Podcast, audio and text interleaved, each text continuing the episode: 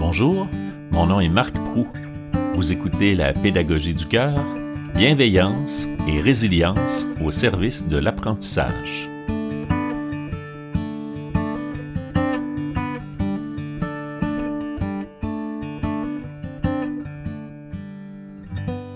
Toujours à la recherche de moyens pour favoriser les apprentissages de mes élèves, je m'intéresse à la rétroaction depuis plusieurs années.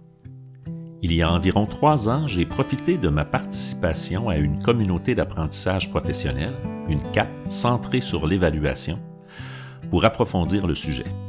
C'est dans ce contexte que je suis tombé sur les mots de John Hattie, professeur et directeur de l'Institut de recherche en éducation à l'Université de Melbourne en Australie. Il dit d'abord La rétroaction fait partie des influences les plus puissantes sur la réussite. Déjà, ça attire l'attention de toute personne qui souhaite favoriser les apprentissages de ses élèves. Et il en rajoute. En fait, c'est la seule stratégie vraiment puissante que les enseignants peuvent utiliser, quels que soient les âges des élèves et quelles que soient les disciplines. Il était donc tout à fait naturel quand j'ai décidé de consacrer un épisode du balado à la rétroaction que j'invite John Hattie à ce micro j'ai commencé par lui demander de me parler de la puissance de la rétroaction. It's amongst one of the most powerful notions that we have in our business, Mark. And thank you for having me on. But it's also one of the most variable. A third of feedback is zero to negative. And so you can imagine that if we could solve that problem, the power of feedback would even be even greater. So it's a well a topic well worth talking about, but it's a topic we need to get right. Donc la rétroaction est puissante, mais elle est aussi très variable. Ce qui peut malheureusement en réduire l'impact. J'ai demandé à Jonathan s'il existait des clés permettant à l'enseignante et à l'enseignant de contrôler cette variabilité. I think there are some keys. When we ask teachers what they mean by feedback, they typically talk in terms of you're providing correction information, confirmation, uh, extra knowledge, helping students understand where they're going and how they're going. But when you ask students, they have a completely different answer. For them, feedback is improvement. And sadly, a lot of feedback students get is not improvement feedback. We did a study recently, Mark, where we created two pages of feedback for our high school students. Half of them had no feedback, they had no improvement information, half of them had improvement. I remember sitting down with this one 14 year old boy who had two pages with no improvement information. He just had clarifications and comments. And he waved the papers at me and said, Sir, I got no feedback. Because what he meant is he, he didn't know how to improve. So the bottom line is that we, and I say me because I'm the academic who's done this over the years, we've spent far too much time worrying about teachers giving feedback, about the nature of teachers' feedback, the timing, all that kind of stuff. And we've forgotten it's the student. Was the feedback heard, understood, and action? Mark, you deal with high school kids, teenagers. Yep. They are the best in the world at selective listening. La théorie souligne d'ailleurs que pour être efficace, la rétroaction doit d'abord être utile. Il est donc impératif que l'élève saisisse l'utilité de cette rétroaction. Si nos commentaires ne font que souligner ses erreurs, sans lui offrir de pistes concrètes d'amélioration, l'élève décroche tout simplement. Jonathan précise sa pensée avec un autre exemple spécialement éclairant. When you go into a performance evaluation with your principal or your head of department, it's the same logic there. If there's no improvement information, you walk out and say, Well, that was a waste of time. I knew it already. The bottom line is as human beings, we're improvement machines. We want to improve. And I want you, Mark, to help me improve. Now, are you're going to tell me what I did well, what I didn't do well. You're going to tell me where I need to do more, I didn't need to do more. But if that helps me improve, I'm with you. I'm going to play this game called learning. And I'm going to trust your judgment. And I'm even going to welcome when you tell me this part was done terribly. Here's how you can improve. I want to improve. If you're not going to tell me how to improve, you're just judging me. Je parlais plutôt de clés permettant de contrôler la variabilité de la rétroaction. Comme je l'ai moi-même validé dans ma pratique avec mes élèves, il faut prévoir et planifier concrètement du temps pour vérifier leur compréhension de nos rétroactions. It's a matter of checking what did they understand? What are they going to do to get better? And the minute you start doing that, the power of feedback zooms dramatically powerfully. And the students realize you're their supporter. Now, there comes a time where you are their judge, the summative notion. at the end of the course, at the end of a series of lessons. And you know, this is the last chance. We're going to see how well you went relative. And we argue very strongly the more you tell the students up front what that success looks like, the more you show them what an A and a B and a C piece of assignment looks like, the more they're going to work to mimic trying to get better. But there is a place for summative evaluations of what we do. The main job of us as teachers is to help them improve. And I just think it's it's kind of blatantly obvious. I wished it was blatantly obvious for years for me, but it's blatantly obvious. We all want to improve. So I'm just feeding it.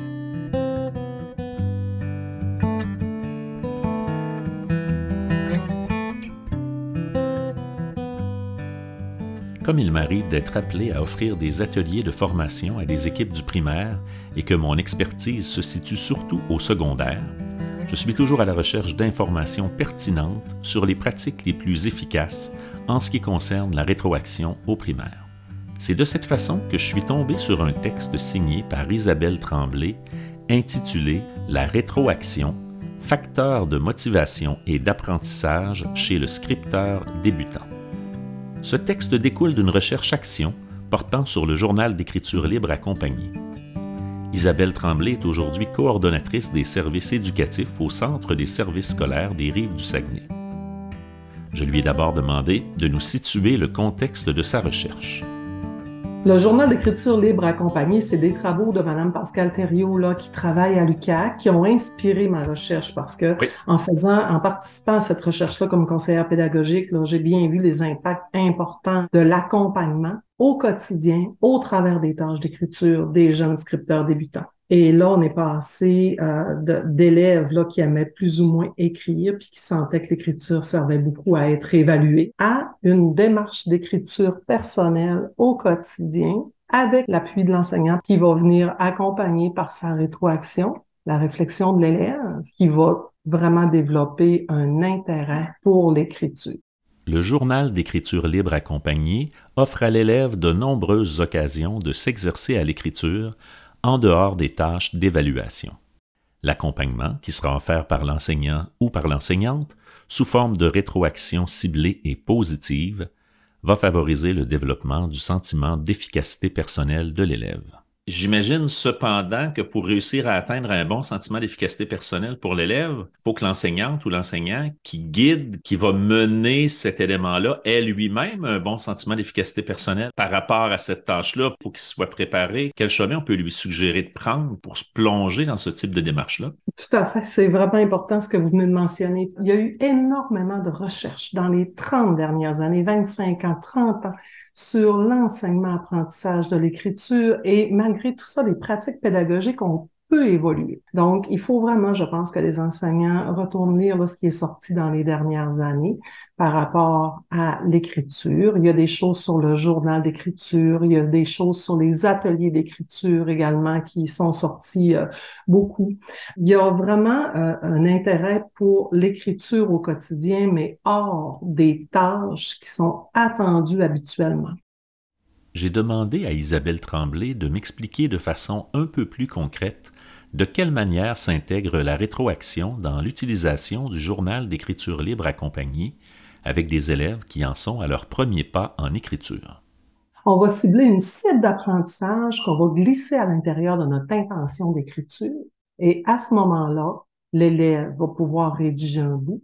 On va pouvoir venir lui offrir un appui, j'irai tantôt dans des éléments concrets, puis lui permettre d'approfondir sa réflexion pour aller enrichir une phrase, enrichir un petit paragraphe, pour justement après ça, qui puisse se sentir fier et qui puisse avoir vu le chemin parcouru. Voici ce que tu dois écrire. Voici ce qu'on devrait retrouver dans ton écriture, par exemple, un adjectif à l'intérieur de chaque phrase. Puis on revoit à la fin qu'est-ce que ça donne. Papa lave sa voiture. Papa lave sa voiture rouge. Puis là, on va travailler avec l'élève à avoir l'image mentale qui se Oui, là, tout à coup, on, tout à coup, on voit clairement la même voiture que lui, là. Et voilà. Ça fait que c'est dans ce partage-là, au travers de la rétroaction, qu'on va faire progresser l'élève. L'intention peut être de travailler à mettre euh, en place la majuscule et le point. Ça peut être euh, au niveau de la grammaire, ça peut être au niveau des idées. Hein. Ça peut être euh, au niveau de la motivation qu'on va lui offrir de la rétroaction. J'ai ensuite demandé à mon invité le chemin qu'elle proposerait à un enseignant ou à une enseignante qui souhaiterait améliorer ses pratiques en matière de rétroaction une enseignante pourrait regarder quel type de rétroaction elle offre à ses élèves. Hein, pourrait se prendre une petite feuille et se dire, OK, une journée ou deux, là, je vais faire un petit tour. Euh, comment je fais? Ah, je donne beaucoup de commentaires verbaux. Euh, je vais donner beaucoup de qualités. Bravo, t'es champion, t'as travaillé. Euh, je vais donner de la rétroaction de quelle façon à mes élèves? Puis maintenant, il faut peut-être aller cibler certains élèves. Être conscient qu'on peut offrir une rétroaction à tout le groupe. On peut offrir une rétroaction à un sous-groupe mais on peut vraiment aller cibler des élèves qui sont en démarche d'apprentissage. Fait qu'on va circuler un peu plus dans sa classe plutôt que de rester à son pupitre puis de rencontrer des élèves à la fois. On va venir observer les travaux, puis on va venir commenter sur les travaux. Et là, on il ne faut pas se donner je, m'excuse, je vous interromps, mais il ne faut pas se donner la mission de se dire, OK, là aujourd'hui, là, j'ai prévu un 25-30 minutes où je les place en écriture libre et euh, je veux absolument m'assurer que je vais avoir fourni un commentaire à chacun des élèves. C'est, On se donne une mission impossible en partant. Impossible.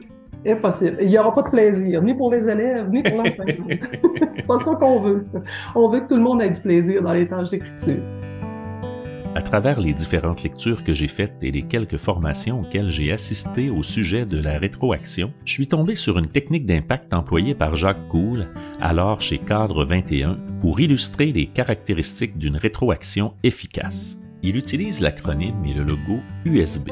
U pour utile, S pour spécifique et B pour bienveillante. Cette image cible les trois caractéristiques principales et essentielles pour que la rétroaction atteigne son but favoriser les apprentissages des élèves.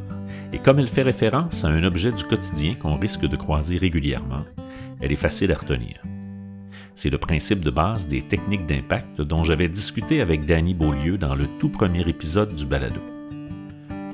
Depuis la parution de son célèbre Visible Learning, John Hattie fournit sur le web des classements des facteurs ayant un impact sur la réussite scolaire. Ces classements sont le résultat de méta-analyses qu'il effectue avec toute son équipe de recherche. Je lui ai fait remarquer que deux facteurs se retrouvent très souvent en tête de liste, la rétroaction et la qualité de la relation prof-élève. Yes, you're right, but they're absolutely interrelated. The mistake that many make is they think that having good relationships with students is a worthwhile thing. My argument is it's a worthwhile thing for a reason. If you have good relationships with your students and you have good relationships amongst your students, then it's okay to be wrong. Then it's okay to say, I come to this class because I don't know it. In your class, how often the students admit they don't know? It's only if you have good relationships that they're prepared to do that. So they're absolutely right, but they're absolutely intertwined. Quand j'ai demandé à Isabelle Tremblay dans quelles circonstances la rétroaction avait le plus grand impact, J'ai spécialement apprécié sa réponse.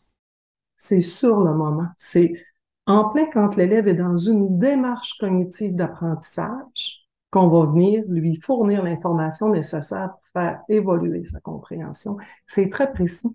Je dis toujours, moi, c'est un peu comme un chirurgien qui utilise son scalpel il va venir faire quelque chose de très, très, très précis à exactement l'endroit où il veut porter son attention. L'enseignant, c'est la même chose. La rétroaction, c'est un outil euh, très, très, très puissant.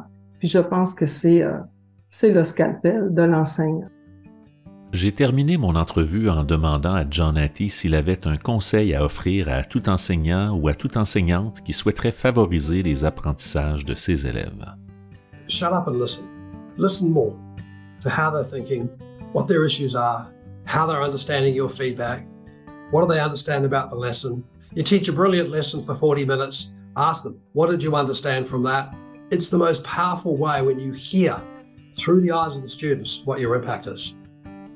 C'est ainsi que se termine le septième et dernier épisode de la deuxième saison du balado La pédagogie du cœur. Merci à mes invités, John Hattie et Isabelle Tremblay, qui ont accepté de jouer le jeu de l'entrevue par visioconférence, me permettant de vaincre la distance et le décalage horaire afin de parler de rétroaction.